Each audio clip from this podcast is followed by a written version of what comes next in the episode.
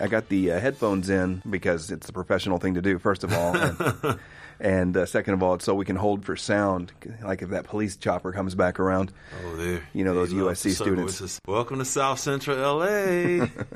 You're going to hear police cars, fire trucks, and LAPD choppers. the ghetto bird, as we call it. The ghetto bird. All right, man. It is it is good to be back on campus. First of all, I'm uh, bringing back some memories. I'm not going to cry or anything, but um, it's some good some good times here. It's a good place. I mean, it's a little different than uh, some other campuses. It, you know, USC's trying to, at least the former president, I don't know who we're going to have president now. It's a whole other story.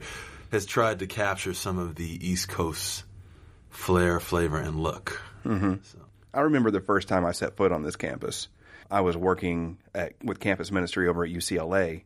I was very hesitant to come over here, uh, mostly because of a stupid football game when USC killed the University of Oklahoma in that 05 uh, championship game. and I was a big OU fan growing up. I was like, oh, hell, I'll never work over at USC. And I set foot on campus. And I just felt God just kind of start moving in me. And I loved the campus immediately. I loved the feel of the campus immediately. It was uh, just my speed. It's funny you mentioned that football game. I had met some of the players at OU, the current players at OU, because I was there in the years people try to forget the John Blake era in the, the mid 90s, Yeah. going into the late 90s. At least it wasn't the Schnellenberger year. No, I was not around for that. I was that was before my time. You know, but I didn't know these new crop of players, and so I met a few of them in L.A. and they were just kind of out. I don't know where was I at near a mall or something, and I I told the guys I was like, hey, I used to play on the I was like, oh you yada yada yada. You gonna win? I need to know. Come on, man. You I need to hear some confidence. And they're like, oh, we're gonna blow them out of the water. Well, Oh, that was not the case at all. And I was like, maybe we all jinxed the, the game that day. But that oh. was a real tough one. But back to what you were saying, this campus is really, it's an interesting place. And I always tell people this about Los Angeles. Los Angeles is what you make of it. It's a big city. It does not move as fast as New York. It moves fast, but in a different way. If New York's at 100 beats per minute, we're probably at 85 beats per minute in terms of how we move because it's a car culture here. But uh, USC is kind of a microcosm of LA, and you get when you're on this campus, you're getting a, a taste of what Los Angeles is about in, in some respects. That makes sense. Yeah, uh, I couldn't put my finger on it when I first got here. Matter of fact, the first time I walked on campus, I want to take back what I said before. I was showing somebody around who was in from out of town, and they wanted to see the campus. And I was like, "Gosh, dang it, I don't want to go see that campus." And I was like, "Oh, this is nice. This is nice." And I walked into the bookstore, and so this would have been in 2008, 2009. And I walked into the bookstore, and on every freaking television in that damn bookstore, they were showing highlights from that OU USC championship game. And I got so mad that I left campus. I was so upset. I, I don't, I'm not that into sports anymore, but at that point in place, I was like, oh, dang it. And then the t- by the time I drove home, I pulled into my parking garage because I lived in Culver City, so not that far. I was like, this is stupid. This is stupid that I cared that much about a game and because that campus is beautiful and I feel drawn to it. So it wasn't too long after that that we took over working on the campus ministry over here, and I got to meet you and I got to meet uh, all the people on staff, and it's been a wonderful experience. Is that the get? No, not the ghetto bird, just a truck. All right. We're we're very close to uh, transition street, so it's like the ten freeways down the street, one ten, and it's just anywhere you go in LA, you're going to find busyness. It's just constant cars. right. Yeah. That's. Uh, I remember when I first moved to LA in 2005. Uh, we moved in June, and the first time I went home was for Christmas. Uh, home being my parents' house in Oklahoma, and at that point, my mom and dad lived on 40 acres out in the middle of nowhere. wow. That first morning, I woke. I, the first night, I had to like put on like a noise machine because I was so used to living in LA that I was. It, it was the noise was uh, a comfort to me by then. The next morning, I was like, it is so quiet in Oklahoma. It's like a blanket of quietness. I, don't know. I don't. I don't really want to live anywhere else. I kind of uh, fallen in love with LA and the and the culture and and the people and you know some. I say I fell in love with the people. I mean, just the title of the podcast, "Don't Be an Asshole." A spiritual guide comes from the fact that I think everybody's an asshole. So it doesn't matter if it's Oklahoma or L.A. or New York. I, I see somebody and I know deep in their cult, deep in their core, they're an asshole. You know, uh, but the secret to life is to do your best to mitigate that. So that's why this was don't be an asshole, even though, you know, on the lowdown we we all are. You know. I think we all have moments where we dove into that, some more than others, and I think I think the goal, at least for how I think, is how do I, as, as you say, mitigate? How do I work on ways to to um, as these feelings are coming up. One for everybody typically is driving in this city. Mm-hmm. That I don't go to the extreme. Like I saw the other day, there was a car in front of me, and the car in front of it, um, the lady's turning her finger around and pointing at this person who was honking profusely at this car, and it was so bad that they were just blocking traffic going at each other. Mm-hmm. So when you talk about those a hole moments, that's definitely one where like you go, wow, man, have I ever done that? I think everybody has had moments, and it's not just the big moments, it's those little quiet moments in our hearts where we're just like, you. You just look at someone like you, and it's not that's not love, that's not peace, that's not joy. It's just it, it's not outward, it's not spilling out on other people, but uh, Freud, uh, the psychologist, psychiatrist, I should say, believed that everybody was depraved. Uh, everyone's humanity is evil. Everybody's depraved. Everyone wants to sleep with their mother. You know, something crazy. And his protege, young Carl Jung, was like, everybody's pretty much inherently good, and things happen that make them do bad things. And they split ways. They parted ways on it. Where where I am like, I think it's both. I think it's one hundred percent both that everybody has the capacity for great good and everybody has the capacity for great evil. And some people seem to have a higher capacity level. And I feel that the people that have the highest capacity have a higher capacity for both. I mean, look at Bill Cosby. You know, the the dude for his entire life has been nothing but awesome, great, awesome, great in the public eye, and then it turns out he's also proficient at raping people. Right. And I was like, shit, not Bill Cosby. I think we all were, you know, from that group in that era. Yeah, yeah.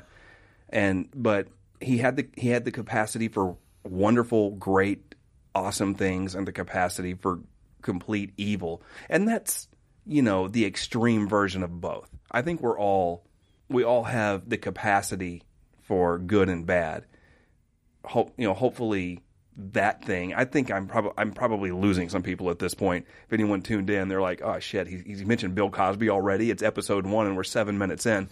That's not exactly what I had in mind." I, I, someone told me this guy was funny or something like that, and but I, I do want to you know explore our spiritual sides. You know, the the the part of us that goes, okay, even though we have the capacity for being bad, for being evil, or just being a jerk you know, it's not any great evil. What can I do to be better? You know, not the Melania Trump be better, but, you know, be better for real, like just in life, you know, you and me. Uh, sitting here at this table, we want to be better people ever, all the time. Uh, if that means seeking God, seeking your spiritual truth, speaking whatever that, seeking whatever that is, I, I just want to follow that, you know. Anyway, we, we have a lot to talk about because uh, I haven't seen you in a couple of years. It's been a while. Yeah, it's been a been a bit. And so the first thing I've noticed is uh, you're looking you're looking good, man. I appreciate it. I've lost about eighty pounds, so it's a lot of weight. yeah, that's, that's, a lot of weight, man. That's a yeah. that's a, a, small college. That's a that's a freshman. That's a freshman uh, trying to figure out where to get food from in the dorms. yeah. Yeah, so that that's gone, man. So that that journey, man, I'm following it. What I see that you say smash. Is that is that an acronym for something or? It didn't start out that way, but mm-hmm. um, what happened was um, I grew up a comic book fan. Okay, and so and I also grew up on the television series with uh, with Lou Ferrigno as the Incredible Hulk before we had all the CG uh, capability. Right, yeah. Now, um, but in the comics, uh, and even in the car- cartoons, the Hulk's thing, he would say Hulk smash or smash when he's getting ready to go and to battle or destruct something or just with this great energy move forward. So the whole idea around saying smash started out as this me saying I want to work out with great power and great uh, ferocity like the Incredible Hulk would work out. Smash something, I should say. Yeah. But then I th- I thought long and hard, and I was like, you know what? There's a few folks who were hitting me up and was like, hey, thanks for posting your video today. It got me to go on a walk or got me to just think about eating something different. And so then it turned into stay moving and sweating for health. All right. So yeah. Smash actually has um, a different purpose than it did two years ago when I started this journey. So um, that so when I post the videos on an Instagram, Facebook, YouTube, it's to really just keep this movement going. I think the movement is for all of us to kind of be considerate of taking care of these bodies we have because you know there's just so many things happening to so many people and some of it can be preventative if we just do certain things and as you get Yeah. older you got you got to make changes the body's you can't eat what do we eat in college waffle house at or, or what do they have out here denny's and ihop at uh, two two in the morning all the time when you're Yeah. getting older so yeah. Yeah. Yeah. You go to Norm's. Oh gosh norms that's another one all of Yeah. that right i used to eat all that stuff Yeah. My favorite place in LA, it's not open at 2 in the morning. It closes at 4 p.m., unfortunately, is the Griddle Cafe in West Hollywood. And they have yeah. pancakes the size of my head, and I got a big head. So uh, I haven't been there in a while, man. But yeah it's been a few years for me too yeah yeah, that's good stuff, man. So, um, yeah, uh, just anyone who's going to listen, um, I don't like my mom uh, and anyone else who might tune into this thing, follow that that fitness journey because you can tell a lot by where he was, where he is now, and that helps you see the trajectory for where it's going. And uh, I think that's a metaphor for a lot of things. You know, we can look at where we've been, look at where we are, and don't get satisfied. That's a trajectory. You know, we're heading someplace. Where are you as a compared to your college playing weight? I'm actually pretty close to that. But my college playing weight actually fluctuated. Okay. And it fluctuated because we changed offensive schemes at one point. Right. So it required for me to be in the old days, some of the offensive schemes kind of like if you think of the 90s Denver Broncos, they didn't have any linemen over 300 pounds. Right. So I went from like at one point I was like 325, 330 pounds as an offensive lineman, and I dropped down to like like 290, 295, and I think the max I was during that season was 305. They wanted you lighter because of the schemes we were running. Even though we ran the ball a lot, they came up with certain uh, passing schemes, and it didn't require. Uh, and even for running blocking, you want guys that are pretty mobile too. Sometimes, Yeah. not just big maulers like traditional football. So it just really had to do with the scheme. So, but I would say my weight was anywhere probably between close to 300 pounds and no more than 330 pounds, and I'm probably close to my playing weight between 300 and 330 pounds. And at one point, I was over 400 pounds, which is um, how I became a diabetic. And awesomely, my physician took me off one of the medications. That's so two- awesome. Two weeks ago.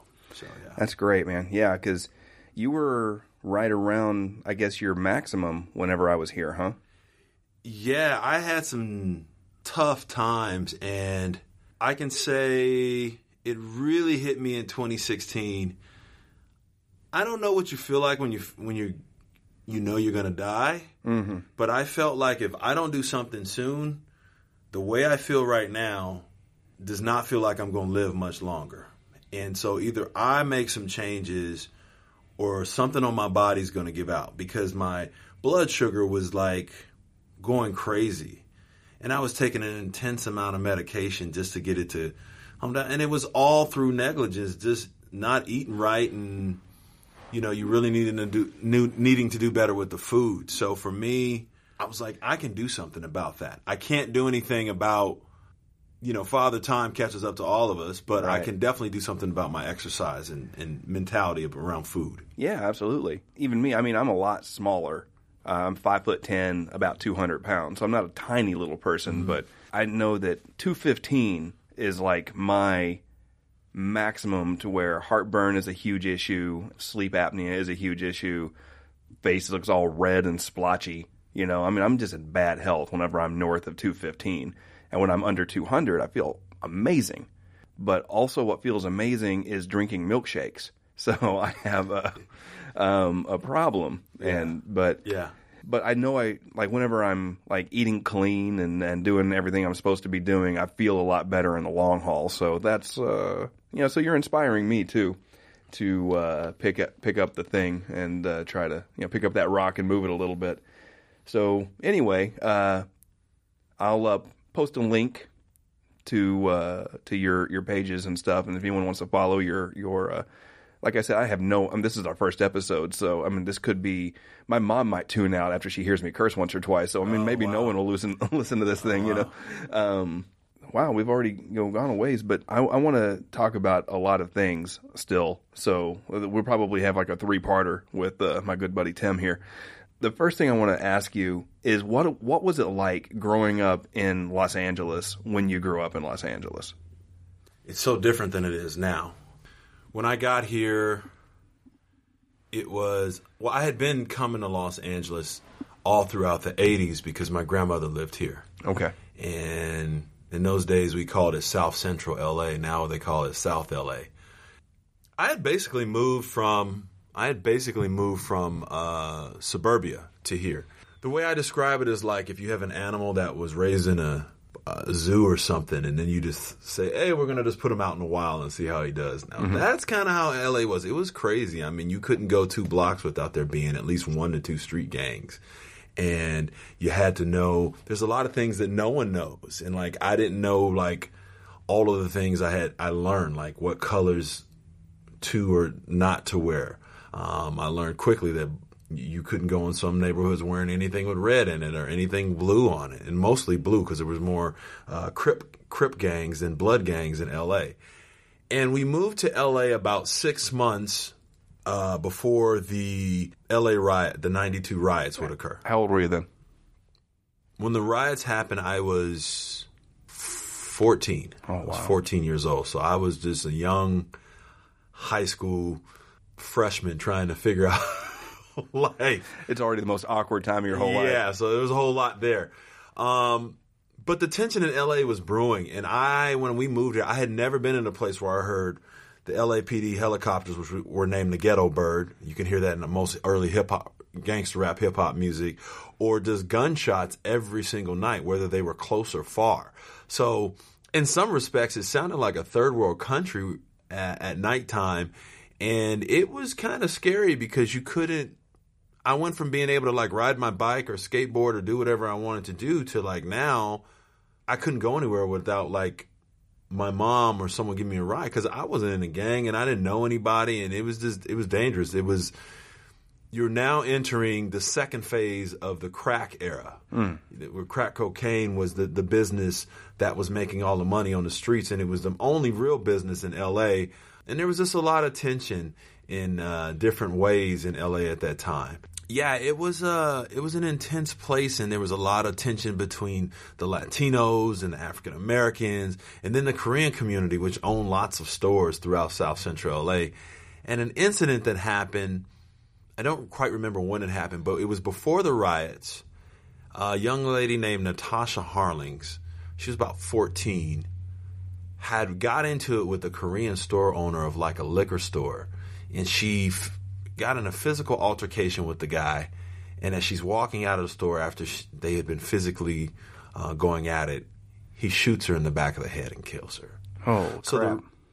the, some of the burning that actually happened during the riots was they were burning the Korean stores down because of that situation. So you got the tension with the Korean community and the African American community, the Latino community, African American community, and what you have is just the stress of of socioeconomic challenges and poverty. Yeah. Bottom line. LA was a place where a lot of people of color, in particular African Americans, came to in droves in the 40s, 1940s, and 1950s looking for work. They were trying to escape the challenges of poverty in places like Mississippi and Arkansas and Alabama and all these places where one, the racism was in front of your face and crazy, but two, there was just not a lot of opportunities to make money. Yeah. And so coming out here was a, a gold mine. The problem was in the 60s, all of these uh, like auto manufacturers that were here started to close, the Yeah. Fords and the General Motors. So they left this place destitute with a bunch of people with no hope and opportunity. Yeah, I saw. I'm narrating an audiobook right now about the Vietnam War. Like some statistic that had nothing to do with the book was just thrown in the middle, talking about how the soldiers themselves weren't really overtly racist about skin color. The draft board definitely was, because the fighting grunts in Vietnam, the percentage of black men who were grunts in Vietnam doubled the percentage of the black population in back home a white kid would get drafted and maybe maybe be in the jungle, maybe be a clerk, whereas uh, double the percentage of blacks at home were in the jungle. So it was a two to one ratio. Wow. It was it's like, oh, your your draft number came up. You're going to be shooting at the VC. Yeah, that's a systemic racism, you know, and it still exists today. Obviously, I get pretty frustrated with a bunch of people who believe that systemic racism doesn't exist anymore. Obviously, I don't feel it the same way that you would feel it because, you know, I'm a white guy from the Midwest. I get better credit just by walking in the door. I tell people all the time that I don't want to give up my privilege. I realize it exists. What I want is everybody to have the same privilege I do. One of the things that didn't drive me out of ministry, I was already already had a foot out the door, and I'll talk about that probably ad nauseum at a different time. I remember having a conversation with the minister through Facebook, which is just a wonderful way to have a, a conversation. He he posted one of those things about how all lives matter, and so I did my uh, my thing. I have this analogy about Thanksgiving and mashed potatoes. I don't know if we ever talked about it before. No, but no. um, let's just say last year you were at the kids' table and now you're at the grown-ups table. That's a big step up. Now you have more options ahead of you. You can get, you can get your food first. You don't have to wait on someone to bring you the food. You're not separated anymore. You're at the big kids' table, but you're sitting at the foot of the table. Everyone's got turkey, everyone's got stuffing, everyone's, you know, and mashed potatoes are going around. You're sitting there and you're going, "Hey, pass those mashed potatoes. I like mashed potatoes." Okay, sure. Yeah, everyone likes mashed potatoes. And so they start passing around from the head of the table, you know, and you're like 20 people down. You know, this is like Thanksgiving. This is like cousins, uncles, aunts, everybody is there. And uh, mashed potatoes get almost to you, and then the person at the head of the table is like, "Hey, pass those mashed potatoes over here," and they just start going back around the other way. And you're like, you know, I really would like some mashed potatoes. Oh yeah, of course, everyone likes mashed potatoes. And so they start coming the other way, and before they get to you again, someone at the head of the table calls back them mashed potatoes, and so you still don't get your mashed potatoes, and finally you lose your temper. Hey, I want some mashed potatoes, and everyone's like, "Whoa, whoa! How dare you? How dare you hit the table? How dare you do this?" They say, "Honey, everybody likes mashed potatoes," and you're like, "Yeah, but I still don't have my mashed potatoes." And that's what when people say all lives matter, it's just like that. You finally get your seat at the table, but you're still not getting your freaking mashed potatoes. And everyone's like, well, everyone, obviously, everyone likes mashed potatoes. Yeah, I like mashed potatoes. And so the guy comes back at me with, he's frustrated with me because I'm, you know, not buying into the all lives matter because all lives do matter. That's the point. Yeah. All, he tries to get spiritual with me. He says, Eric, all lives are equal at the foot of the cross. And I'm like, yeah, yeah, they are. Great point, Reverend. Why don't we keep fighting until all lives are equal walking into the Bank of America? And that's the last time I ever talked to that guy. I mean, maybe I'm wrong, but I feel like I'm right. You know, I mm-hmm. feel like, and I don't understand the struggle, obviously, but I feel like that's kind of how the struggle looks. It's like you're sitting at the table and people are telling you you can have it because every it's America, it's a wonderful country, it's great, but they're not giving your your damn mashed potatoes, you know. And so, man, it's, I know that's you know all analogies fall apart eventually, um, but that's kind of how I view it. I think an, that's a great analogy. I might borrow that one from you because that, that one really broke it down for me. Um, another one that I, I heard is imagine, you know, you see all these folks who say save the dolphins. Mm-hmm. Or dolphin lives matter would be another way of saying that, right? Right. Well, when they're saying that, they're not saying that the the sharks or the seals or the otters don't matter. They're saying that we may just need to pay a little more attention to these dolphins right now because something is happening to them at a rate that could be detrimental to them and something's happening that is detrimental to them in the immediate. Yeah. And so th- it's not saying that the others don't matter.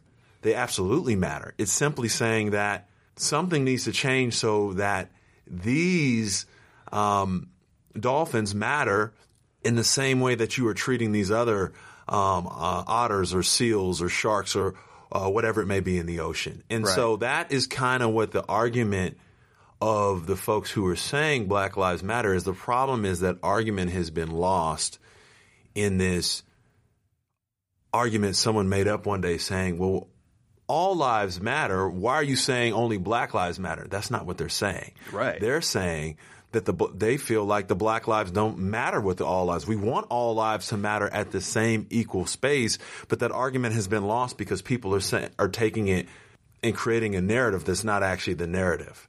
And it's Hijacking the narrative. it's actually when I sit back and I look at it as someone who researches and, and tries to like really look at all of the arguments before I start like drawing conclusions, I can see how someone on the other side could feel that way. And especially with the landscape of media right now. You if you have stories being told to you over and over again. Yeah. And that's what your brain is hearing. It's like a, a record that you've heard a bunch of times. Eventually it's going to be stuck in there and it could become your story. And that's how social, yeah, your story. Social media only gives you the things that you're used to seeing. You like a few things, next thing you know, that's the only stories you see. You know, so people see things from certain news outlets or certain websites or certain people in their news feed, and that's all they're seeing. They're not seeing anything else. And so there's no balance there. It's just, it's frustrating. They're not even willfully ignorant, but it's there's just something that's not adding up. It's not conne- the dots aren't connecting. You know. I don't think there's been a day that I've been alive, and I've been here over 40 years.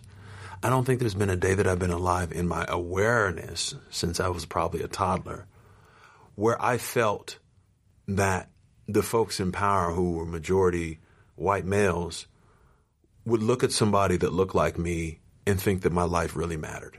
Man, I I can't say. I honestly feel like if I were to be shot or killed, I would be looked at. Even as hard as I've worked, oh, it's just another black man.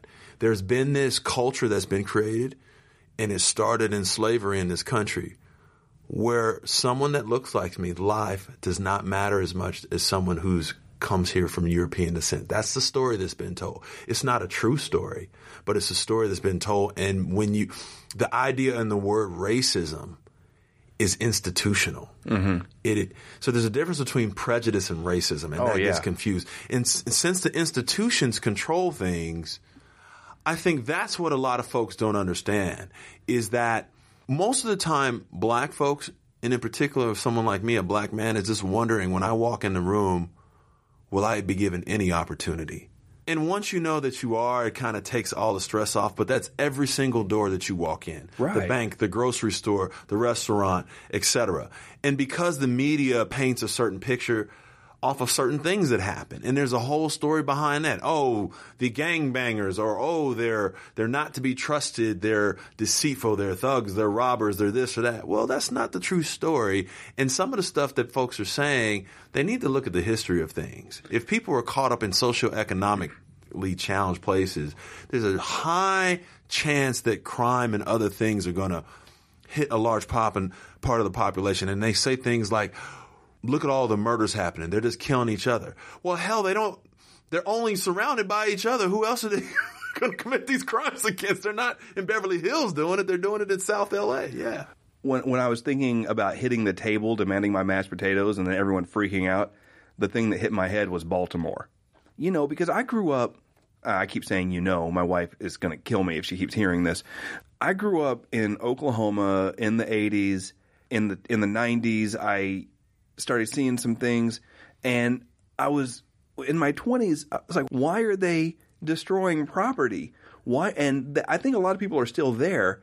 I finally crossed a threshold especially with Baltimore because even then I was like yeah there's there's injustice. These things shouldn't be happening but why are they destroying stuff? And then I was sitting down with a friend of mine and he told me what he thought, and it just made so much sense to me. Uh, watching this riot happen, um, a riot might not be the right word, but um, this thing that was happening in Baltimore. Thing is, for weeks leading up to that, they were doing peaceful protests, and nobody paid any attention. It wasn't until someone slapped the table and demanded some mashed potatoes that the news was like, "Oh, there's something happening in Baltimore. Maybe we should give these guys some mashed potatoes." You can do everything the right way, you know, and I get so sick of people who look like me saying, well, they should, you know, they should do it the way Martin Luther King Jr. did it. Peaceful. Well, they shot his ass.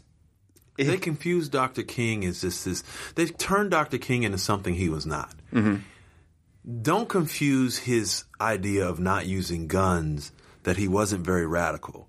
Dr. King was more radical than Malcolm X. If you really studied him and the difference between what is happening now and Dr. King's era is it was a different time and a different organization was needed right. at the time. There were still people who were just as ready to fight in a more aggressive way in terms of the physical part. But Dr. King had folks, including himself, sitting at lunch counters and refusing to move or uh, getting on buses and taking rides through areas where your life was in danger, or standing in the face of the enemy who's holding a gun on the other side, and also breaking the laws, as you saw in Selma, uh, of which were racist laws d- during the Jim Crow era. So they confuse that and they go back to 1963 when he made a speech, I Have a Dream, and they erase everything else that he said. Right. And that's, that's right. He broke laws for the greater good. And we got people now who are looking at laws like, well, these people are breaking the law. Well, there's always been bad laws, and bad laws don't change until someone says enough.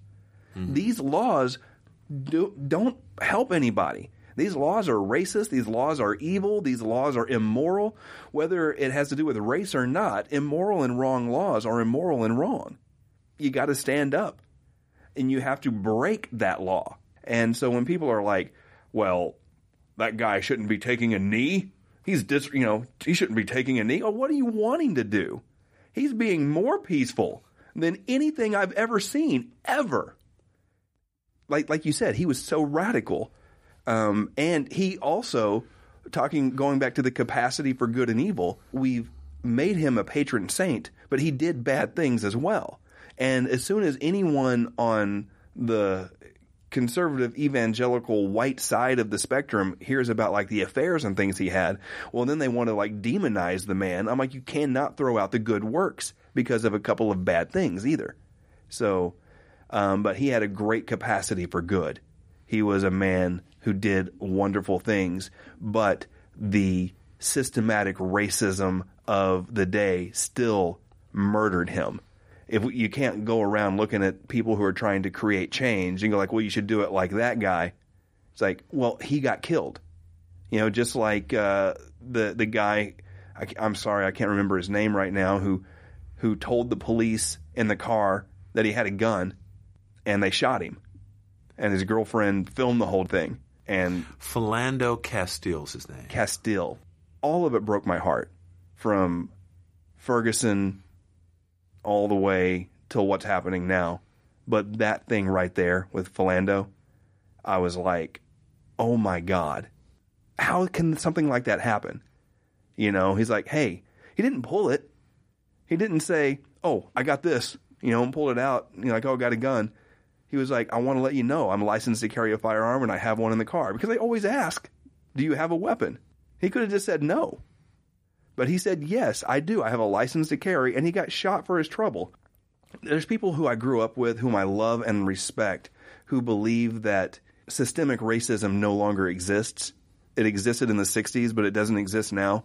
And they're very smart and about the way they uh, describe their argument. but just because they moved from the kids' table to the grown-ups table, they still ain't getting their mashed potatoes. In the 50s and 60s, everyone had to sit at the kids' table. That doesn't mean sy- systemic racism is over. It's easy to think that because you have a media that wants to paint a certain picture. They tell a certain story, and that story then gets bought. Mm-hmm. You have sensationalized media that doesn't cover all sides of the media. They cover what they want to cover and they tell the story they want to t- tell. If that wasn't the case, then uh, MSNBC, a Fox News, or any of these other outlets wouldn't have a platform. Um, the news media covers the, the media um, depending upon the network based on what their bottom line is because all of these companies are owned by a CEO who has a business bottom line. It's not about it's, this is not 1960s in Dragnet and the detective saying just the facts or an inverted pyramid style of reporting. And I want to tell people they may think it's a long time ago, but how much have we healed when I saw something yesterday that said, started with the black code law that was started in 1865 when all of a sudden slavery was supposed to end. In 1922, they were giving out licenses issued in the state of Missouri, very close to Oklahoma, which provided the holder the legal right to hunt and kill African Americans. The name of that license was the state of Missouri inward uh, hunting license, like they were animal game. So this was in 1922. This is a little less than 100 years ago. And we've progressed.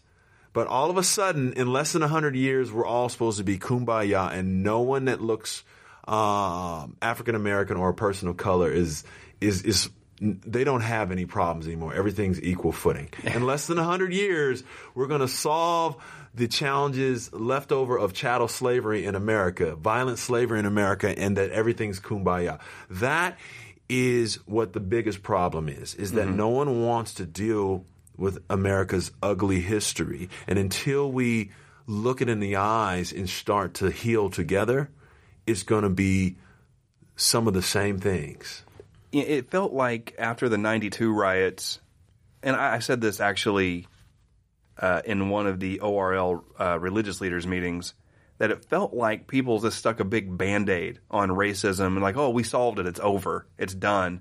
But no one ever irrigated the wound. No one ever took the bandage off and cleaned it until like, and then in Ferguson and everything that's happened since then, it's like the whole world just exploded. I mean, things have been happening, obviously, but it wasn't national news. People weren't forced to look at it. And then all of a sudden, people are forced to look at it again for the first time in a long time. And it's like it never went anywhere. You put a bandage over a dirty wound. Yeah. It, by the way, um, he mentioned our office here at USC, the Office of Religious Life, also known as the ORL. Some of the great work that some of the folks are doing here is there are some clergy folks and some folks not in clergy who are working together to try to see what they could do at least from the perspective of a college campus to try to assist the students who are dealing with all of the stressors of the outside world, some of which we're talking about today.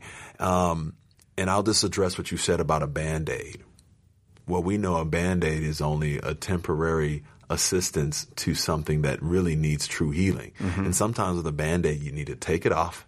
It needs to be right in the, that, that injury, that cut needs to be right in the sun and get some, some of that uh, oxygen and sunlight to really help it to, to mend. Which means you have to put it right in the, in the light, right in the eyes of, of, of that which can help it.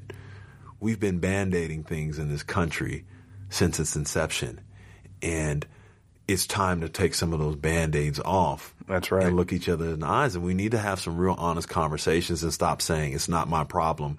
Or what I see a lot of is the blame game. I hate to quote Jesse the Body Ventura because for a number of reasons I won't talk about on here. but uh, I will just say he said something that was really interesting and it caught my ears. He said, Our partisan system in this country is acting like street level gangs.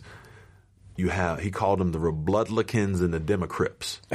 and they're both blaming each other for stuff. Sometimes one is blaming the other more, and sometimes the other one may be rightfully so for something that's happening. but they're not having real conversations, and it doesn't sound very democratic the way they're behaving. And the leadership in, in some of these groups, you, you, you got to challenge what's happening right now. And definitely, and I'm not saying trying to go on down some blame the Republicans or the Democrats. Oh, I'm no, just simply yeah. saying this is our this is the, the two main groups, the two main parties in our country, and they have a lot to do with all the decisions made, including the stuff we're talking about now around um, race relations or just unity of man, or just some people say there's no unity of man because of the stuff you talk about in the show about people being uh, pricks or a holes. Um, but yeah, maybe we don't get along about everything, but we can agree to disagree and just kind of figure out how do we don't drive each other where we want to th- choke somebody or hit somebody or just be crazy. And we need to be educated. Like I saw a video the other day of this man who, this lady had a permit at a park in Chicago and she was wearing a Puerto Rico shirt. Yeah, I saw And that. he's like flipping out about that. He's intoxicated and he's not educated that Puerto Rico is a part of the United States. They Yeah. have a governor. Hello. And, he- and whether she, she was wearing a Puerto Rico or a Mexico shirt, so what? This is this land is a land of people who have of immigrants. Whether it's several generations back for you, or in my case, probably my ancestry. I wouldn't say was immigrants; they were kind of forced here. But the point is, we're all here together, and we got to Yeah. figure that out. That- that's anger inducing to see that kind of just hatred for no reason. Or I mean, any hatred. I cannot stand it. Hell, I've been with that new Mister Rogers movie coming out. I've just been like watching Mister Rogers quotes and, and yeah. video clips all the time. And uh, and this is gonna you know make me sound. When I was a kid, I I didn't really like the Mister Rogers show when I was a little kid. Mm, interesting. It freaked me out. Um, I, see like. I liked Mister Rogers, but when he went to never uh, the pretend land or whatever it's called, the Make-believe land, the make believe land, yeah. When the train went in and the music went weird, and uh, I don't know, man, I, I got freaked out by that. And then it went back to Mister Rogers. I'm like, okay, this guy's cool. you know, I'm like, all right, this this guy's cool.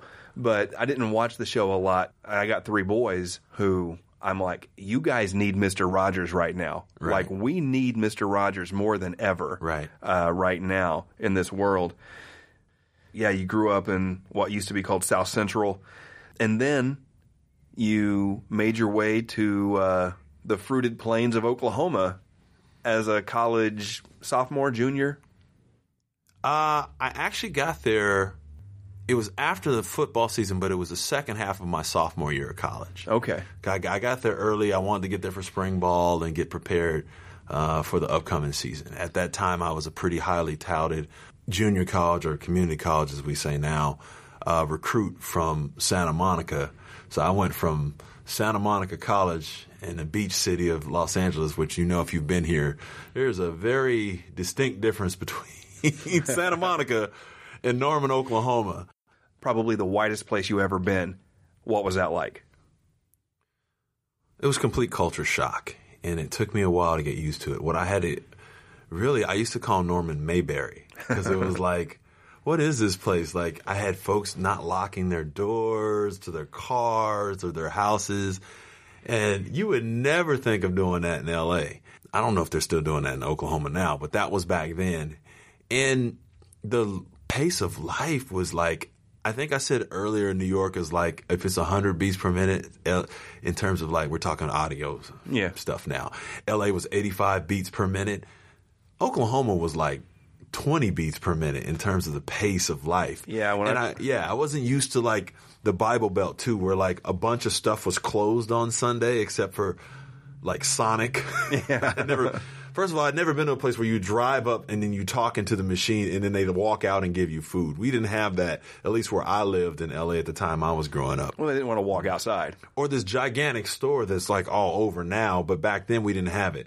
Super Walmart. I ain't even heard of Walmart before. We didn't have those stores out here. I was like, wait, you can buy like, you can buy like food and then you can get like hunting uh stuff and then you can get like gear, get tires. everything is here. Like you, I mean, it was like, I guess like Costco slash Target fused together back then. Yeah.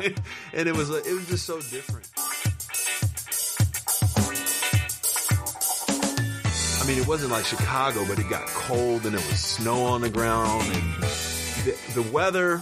I mean, whether it be when I got there, it was really, really cold. Mm-hmm. And then as time went on, it started to heat up and there was humidity. Yeah. So we don't have the humidity. It's more of a drier climate in LA. It's rare that it gets humid here. And Yeah. so I had to adjust to that. And just stuff that was weird and not normal to me. Like you go in the bank and the lady's like, Hey, how you doing? How's your day? They want to talk to you. People want to talk to you at a restaurant. I was like, where am I at? Because in LA, no one does that. Yeah. it's like this. So LA might sound like a strange, odd place to some of your folks if they're listening in Oklahoma, but I was just going through culture shock. But you learn to adjust when you when you stay somewhere for a while. I think after two months, I started to adjust to to Oklahoma. I mean, not that I became an Oklahoman, but I realized that this place is really really flat mm-hmm. and it's really really quiet.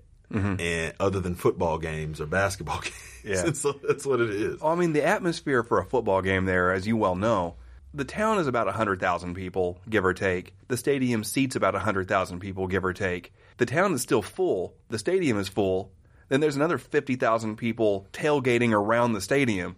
So, like, Starting like Thursday, yeah. for Saturday Yeah. game. It's a state of like three and a half million people. So 30% of the entire state is in a town of 100,000 people Yeah. every Saturday for home games in, in the fall. I always say, like, I, I wouldn't want to live in Oklahoma in the summer. Hot and humid, it sucks.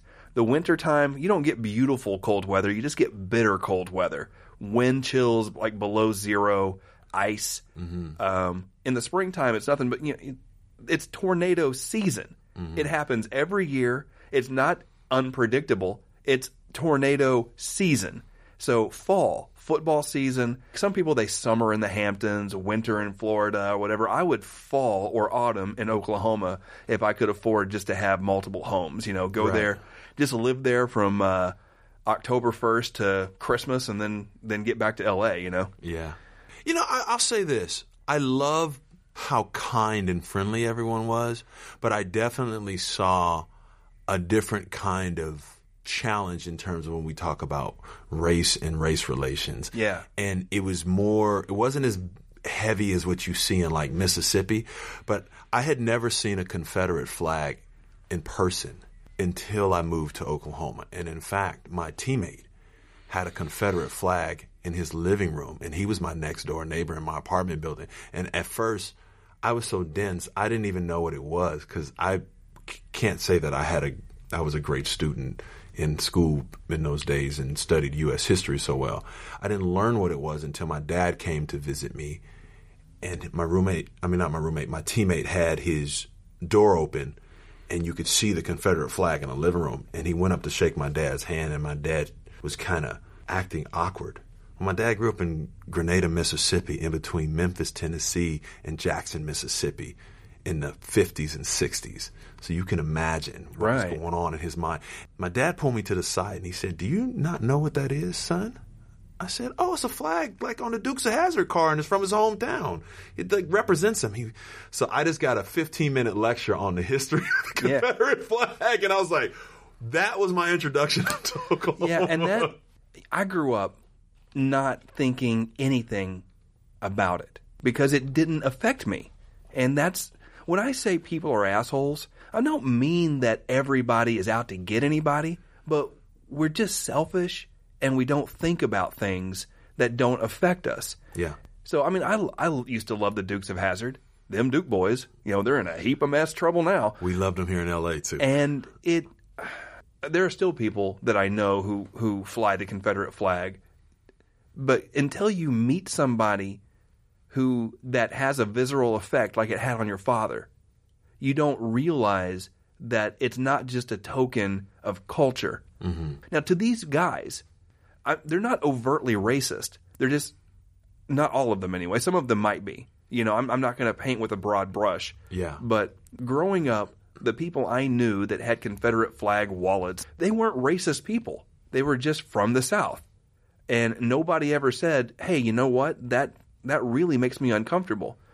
I, I watch YouTube videos a lot of, of comedy because I, I love comedy. It's one of my favorite things. And I used to watch those uh, roasts from the the 60s, you know, mm-hmm. the with Sammy Davis Jr. and people. And people said all sorts of weird racist things, Yeah. you know, to Sammy Davis Jr. and he'd just laugh his head off. And then the comments from older white people are like, see, back in the day, you could make jokes about anything and people didn't get offended. He just laughed at it. What was he going to do? That was his choice. career. That was his life. You know, if he didn't just let the water roll off his back, he didn't have the didn't have the permission to say, you know what, I think that's offensive. Now people are standing up. Women are standing up. Men are standing up. Black men are standing up.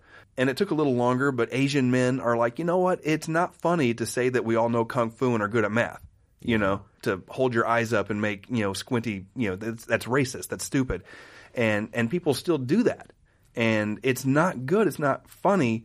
People didn't have the like. I'm just going to use permission right now to stand up and say I didn't like I don't like that. And at, if somebody would do that, the the like if that kid because that's what he was was a kid, if someone would have told him, "Hey, that's really kind of offensive." If he was really friends with people of of any other colors, he would be like, "Oh, I'm sorry, I didn't know that." I think that's how people who are not overtly racist, who grow up with racist tokens, would respond. Now, people who have actual racist things going on in their heads will be like, "Nah, screw you guys. You know, this is culture. It's it's culture, not hate." You know, the statues, all this stuff, and you know, I think art still needs to stand because it reminds us of where we went wrong and reflects a culture that used to be. It doesn't have to be celebrated. It just needs to still exist. I think, whether it's the music or those statues, they don't have to be in the park, you know. but um, is I think instead of destroying them, you make a monument of this is where we went wrong. You know, I don't know. I could be wrong. That's one thing about turning. I'm 43 years old now. In my 20s, I thought I was right about everything. We all did. If I believed it, you still think what you believe is right, but I was so right. I believe what I believe because it's right. When I was in my 30s, I was like, I don't know. I don't want to say anything publicly. I don't want anything to be misinterpreted. I don't want anything to come back on me. I don't want to say something that's wrong and change my mind later and have someone think that I was wrong. Now I invite it so much. I'm going to say stuff that I believe, and then halfway out of my mouth, I'll be like, oh, I don't know if I actually believe that. I, I just, I, I want to work out my belief system almost publicly at this point, where I'm like, oh, this is what I think. And so I'm like, oh, I don't think that's right. I'm like, oh, hmm, maybe you're right. Because I go into almost every situation assuming I'm wrong now because I know how little I know. And so if somebody else knows something I don't, well, that fills in a gap that I have. I'll go in with a strong argument, but if someone has something to say that makes sense to me, I've never been more open to being wrong in my life than I am right now, which is an interesting place to be for someone who is known as being argumentative.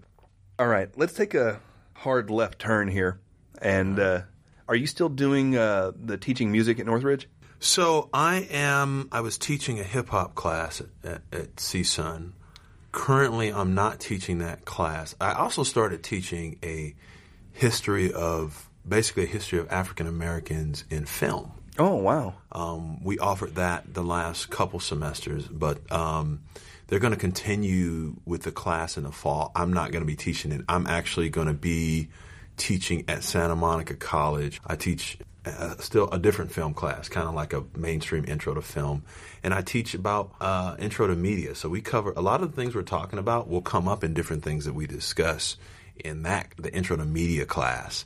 Um, but the, I'm actually in the fall. I'm creating as we speak a sports focus on the intro to media. So we're going to cover everything from the different things athletes are going through hmm. off the court or off the field to what it is like to try to start a channel or a network or work on a sports movie. So we'll cover all those topics. Oh, man, I might have to uh, crash that course a little bit. Yeah, it should be fun. The official th- way to say I'm not going to pay for your course is to audit it. I always tell folks if you want to come by and hang out, come by. Let's do it. All right. So, one thing I always want to ask everybody because to me, music is super spiritual uh, because I, I love art. All art, and I think it has a place in our culture because it defines our culture. But music is the most visceral thing, and I, I say it's the most surface form of art, not in shallow, but in actual more depth. Like it comes from the very core of your being all the way to the surface of your skin. You scratch it, it's like there. You know, that's what I mean by surface. It, it's the most visceral way to tap into emotional art to me is music. I'm always going to talk about music. I'm passionate about music. But what I want the question, the, reason why I'm setting up this question so long is because this is episode one. I'm going to ask everybody to tell me about a song that always takes you back to the same memory. Like every time you hear this song, you think of this same thing and then we'll talk about the song and we'll talk about that memory. So, do you have anything like that, or am I weird? Because I have like dozens of songs that take me to a specific place that I'll always that's I'll always at least think of this one thing. Are there any songs like that, or am I just like a freak? There's so many and so many memories I have from childhood, but a song that probably made the greatest impact on me at a very important time is A Change Is Gonna Come by Sam Cooke. Oh, man. And that's an older song that was first released when my mother was a teenager in the 60s. But that song, I first heard it in Spike Lee's incarnation in his directorial, not debut, but masterpiece of the Malcolm X film that came out in 1992, starring Denzel Washington, and a great actor. No, it's a great movie. And so towards the end of this movie, A Change is Gonna Come is a song that is being played as you see Malcolm X portrayed by Denzel Washington in this like place where he's getting ready to be assassinated. And he knew this, there was a lot of heaviness in what they were trying to do towards um, the power and the civil rights movement. And he was under heavy heat from all sides, including the group he used to be a part of, the Nation of Islam.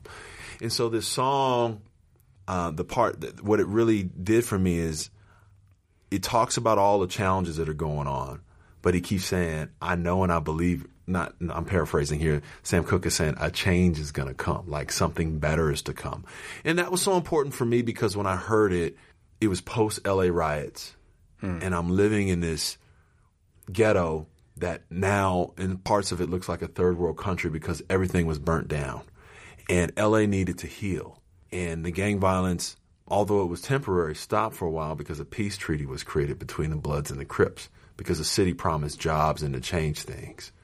That didn't last very long because a lot of that was not true that they said they were going to do. But the song meant something to me because it was, it was hopeful that a change is going to come and that I kind of felt like how uh, Cuba Goodings Jr. Trey felt in Boyz n the Hood, the, the John Singleton movie came out in 91, a year before I think Malcolm X.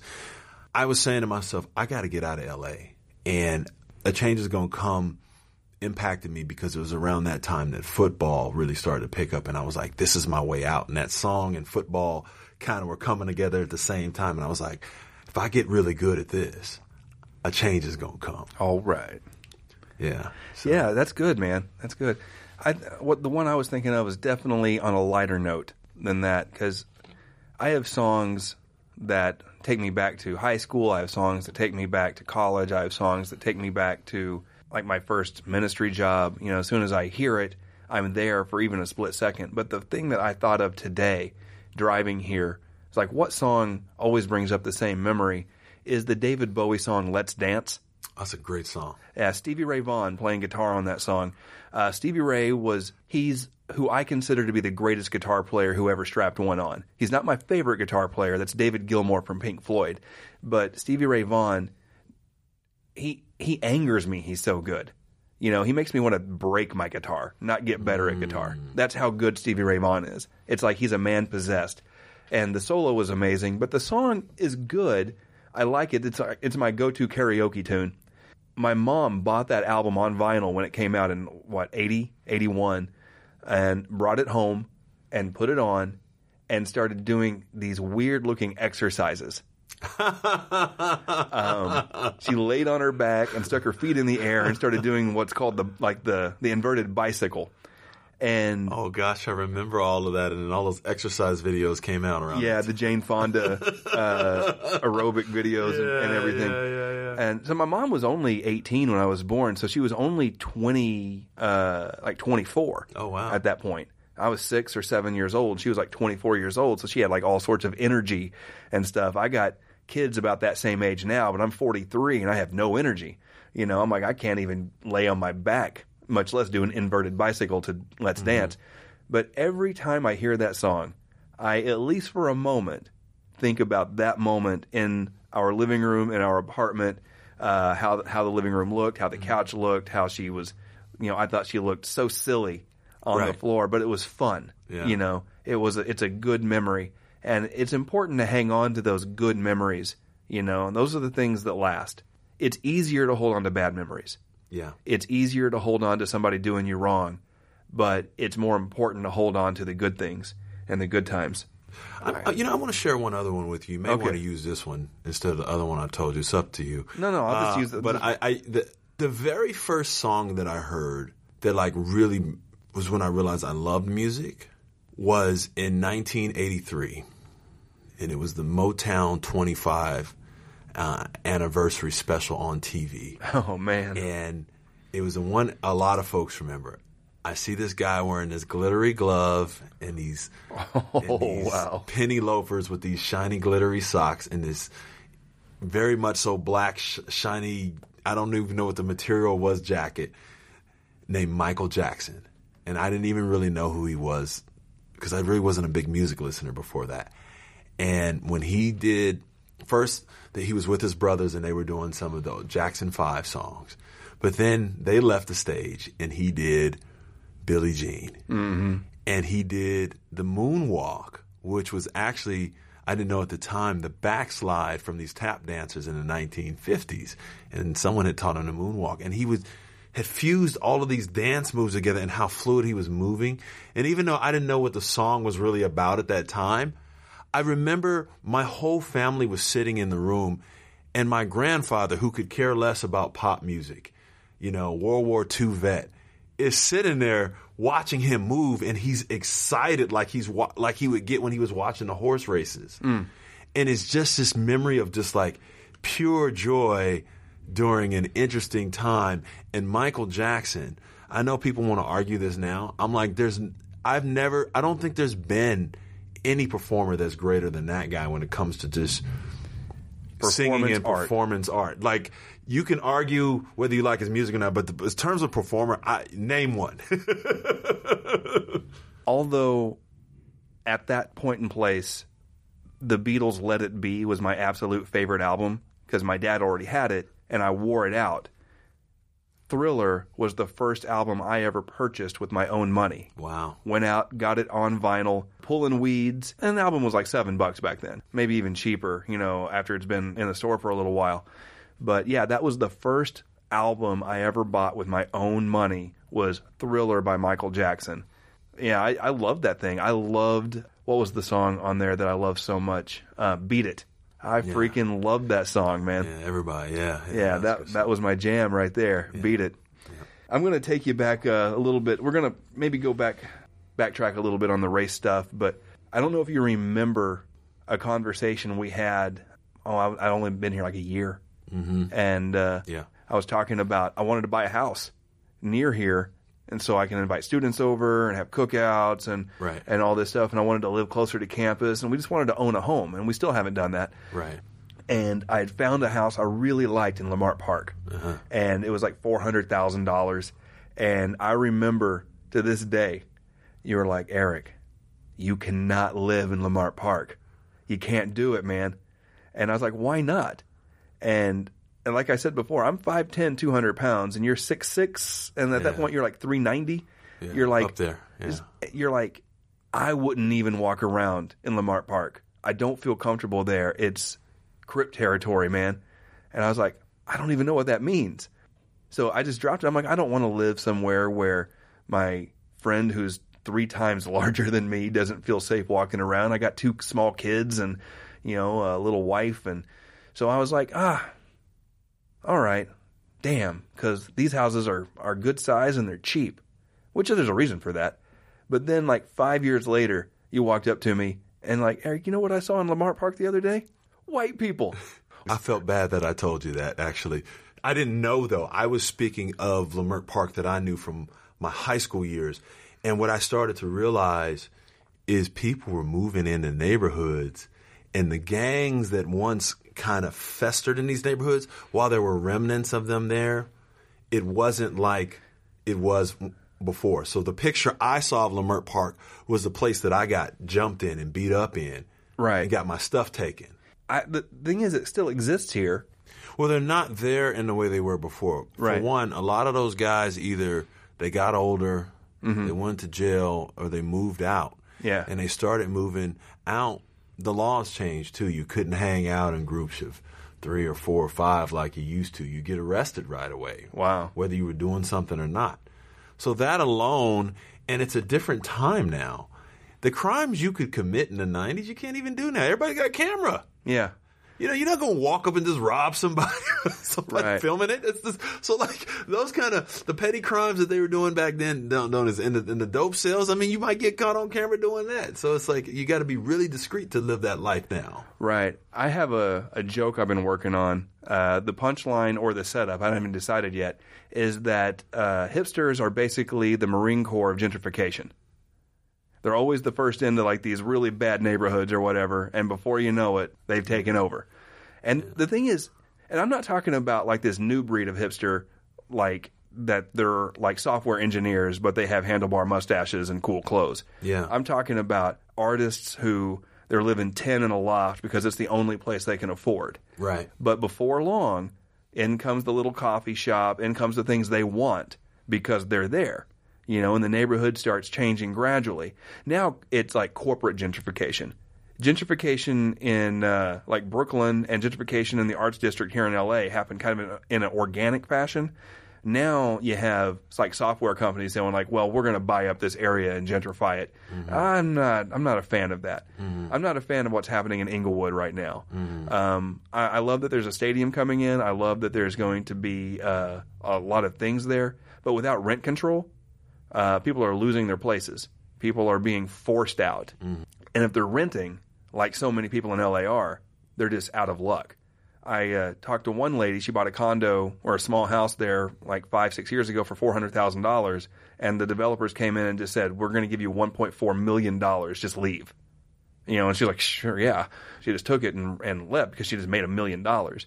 But people renting, people who have been there for twenty five years because Inglewood has been Inglewood, they're going to be out on the street. You know, they're going to have to move to Palmdale. Yeah. And no offense, Palmdale, but I don't want to live in Palmdale. Well, not if you. It doesn't make sense if you work over this way. Yeah, And I mean, if you want to move out there, that's one thing. But if you're being forced to move somewhere, yeah, that's another thing. And that's what's. I mean, to be honest with you, there would be no Skid Row and people trying to figure out what to do with the homeless population if it wasn't for the um, the good folks down there, and then the rescue missions. They would turn that all into um, high-rise apartments and charge ridiculous amounts and lofts and charge ridiculous amounts of money. That's ultimately what a lot of folks want to do. Developers want to do. yeah. I mean, originally, like with the Arts District and a lot of the places, Highland Park or uh, Silver Lake or things like that, you had what you call real hipsters. You know, they moved in because it was cheap, not because it was cool. Right. Now people are moving to places because it's cool. It feels different. So yeah, I don't really know what to make of that. I don't know how to solve big problems at a table. Well, I think I'm going to resist diving full head into politics in this podcast. We've been going an hour and 20 minutes already. So I think we got quite a bit. yeah, but I want to end this edition of the podcast with the question, the big question, the spiritual guide question. I've never seen the world more divided than it is now. Whether you're on the, especially America, I've never seen America more divided than it is right now um, because of the seismic uh, shift that happened in 2016. I always, I was a uh, a right leaning, moderate independent. But no, it's like now nobody can lean one way or the other. There was like this big crack that happened in November of 2016, and people had to jump to one side or the other. It felt like. So uh, this is just a big setup. But in spite of the fact that the world feels so segmented, feels so divided, and people are so scared right now, and there's science and there's all of these things. You know, the world is just moving at a million miles an hour away from spirituality. Why do you maintain or keep leaning into faith or spirituality or what keeps you coming back? Good question. In my research, the purpose of religion has been lost in something that I call its nemesis dogma. These tenets or these beliefs that certain individuals have come up with that they create as they're really opinions. They're not fact based. They're opinions that they can talk very smoothly or swiftly or with great articulation around them being truths if they can convince another a, a, large amount of people to believe it they use this dogma this rhetoric to what they argue is to bring people to a truth or a justice but what they're actually doing is dividing or pushing folks away. If you don't believe me, the research we do, do here at the Office of Religious Life, the Dean of Religious Life, who you know, Varun Soni, in his research told me this. Around 1950, 2% of Americans said they were, they didn't say uh, spiritual at that time, that they weren't really religious. Okay? We use the word spiritual but not religious in today's terms. That was in 1950, 2% of Americans. The research studies show now that about 34% of Americans are saying that they're not religious, and they use the term spiritual but not religious. And it's 46% among college students age 18 to 22. 46, almost 50%. There was a research study that the LA Times did uh, a few years back, and it was that 87% of college students are moving, 87%, almost 100%, are moving away from their parents' original religious experience. So it doesn't mean that they're leaving a religion; they're just moving away from whatever the, that ideal is that the parents were were a part of. It is my research and belief, and my colleagues, that it has to do with dogma, and that we got away from this idea that religion was there to kind of help somebody bring some peace, some solace, some some balance, and some unity um, to an unbalanced situation happening around them. And now I know there's a lot of argument that people say, well, well the, the, Bible says this and the Quran says this and this, you know, the Bhagavad Gita says this. But if you have done the research, you kind of see that these messages you get, whether it be you believe um, in Jesus Christ as a Christian or um, the, the, some of the messages of the one who's deemed the prophet Muhammad or the Hindu experience with um, Krishna, whatever you, you, it is it is my belief that the purpose of these religions and the majority of this country is Christian. The purpose of, of the the Christ-like message was to bring people together in in love. Dr. Martin Luther King said once in 1968, I believe it was, before he was assassinated. He said, "Jesus taught us how to love." He didn't tell us that we had to like everything, but mm-hmm. we still have to love. And I think what is happening now is that love part is being washed over in the message of dogma. Right. That's what's happening in religion. Do you uh, find faith helpful in your own personal life, or are you leaning into spirituality now, or have you leaned out of spirituality for yourself and are looking at it more scientific? I think you can't help but look at the scholarship of it when you work in a place like oh right a, a research university. So uh, yes, I absolutely pay attention to the the history, the scholarship, the academic side of religion or um, uh, specific religions. Uh, the majority religion, again, being Christianity. I think we follow that with, um, uh, we have a lot of uh, Muslim and Hindu students here, and then the, the other religions play. So that, there's that part of it. But for me personally, to answer your question, I mean, I grew up in a African American or Black Baptist environment with folks who came from southern states who were bringing that uh, religious culture to the tradition of Christianity to LA. Mm-hmm. And there was a lot of stuff I didn't connect with because it wasn't really about Christianity. It was just a cultural thing. Like, why are they telling women not to wear pants in the church? Does it really matter? Right. First of all, Jesus didn't wear pants if, if we're going back to historically what was going on. But I, you know, I would say stuff like that and get in trouble. Yeah. So I kind of pulled away from that and did like a whole quest, and I went through the gamut of non-denominational, denominational Christian churches. I studied other religions. My practice right now is the Baha'i faith, but I tell people that I love faith and I love practice and my Christianity very much so, uh, the way I grew up with it is entrenched in my heart and it has guided me through the really tough times. And it, the, the older I get, the more I realize that that is the true purpose of why we're here with this religion is to find a way through our differences to come together and understand that the differences we have are actually the strengths we have when we use them um, in a purposeful way. If we were all the same, then this world, I believe, would be a little boring. We need people to be different sizes, have different thought processes, different ways of doing things. And it's like your family, you know, you got a brother or sister, you love them, but they do stuff and you're like, why the heck do you do that that way?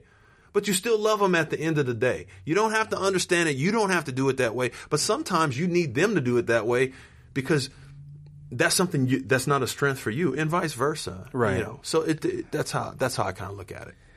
Yeah, I uh, was having a conversation uh, a couple of weeks ago with a, a good friend of mine, and this is go harkens back to how I'll say something, and in the middle of saying something, realize that I'm wrong, and then I think I think it was Rick Warren who says you don't have to be, you don't have to believe everything you think, you don't have to believe everything you feel, and and all those things. So because you, you have to work it out, and he also says uh, the first time you say something, you say so and so said the second time you say something, you say, I've heard somebody say. The third time you say, I've always said. So you, by then you own the thing. So I have no idea if he said that or not, or he just said it three times. Right. But what uh, I told him in the, and then changed my mind was that I feel like Christians especially are more in love with their theology than they are with Jesus, with God, and with his creation. Yeah. And then I thought, you know, theology, everybody has a theology. Mm-hmm. Good theology, bad theology. And then I switched it and I used the word dogma. That people are more in love with their dogma because where I got the name for this podcast is Mark chapter 12, verse 30. Love God with all your heart, soul, mind, and strength, and love your neighbor as yourself. To me, that's the most important verse in the entire Bible. What does it mean to love God? Well, God created, if you believe the way I believe, everything we can see, taste, hear, smell. Right. And He created the people that are all around us. Mm. And as a father myself, I feel more love toward people who show love towards my children yeah. than other. So I think the best way to show love to God is to to love the people mm-hmm. that He created and to take care of the planet that He has provided us with. Correct. Well, how do you love people? Well, that's where the last part comes in start by not being an asshole. Mm-hmm. Love God, love people, don't be an asshole. And that's the bottom line as far as I'm concerned. I love that. Although I must say, when I'm hearing you say that's the bottom line, it's making me think of Stone Cold. Stone Cold, that's the bottom line. and that's the bottom line. I think that's a good place to stop, man.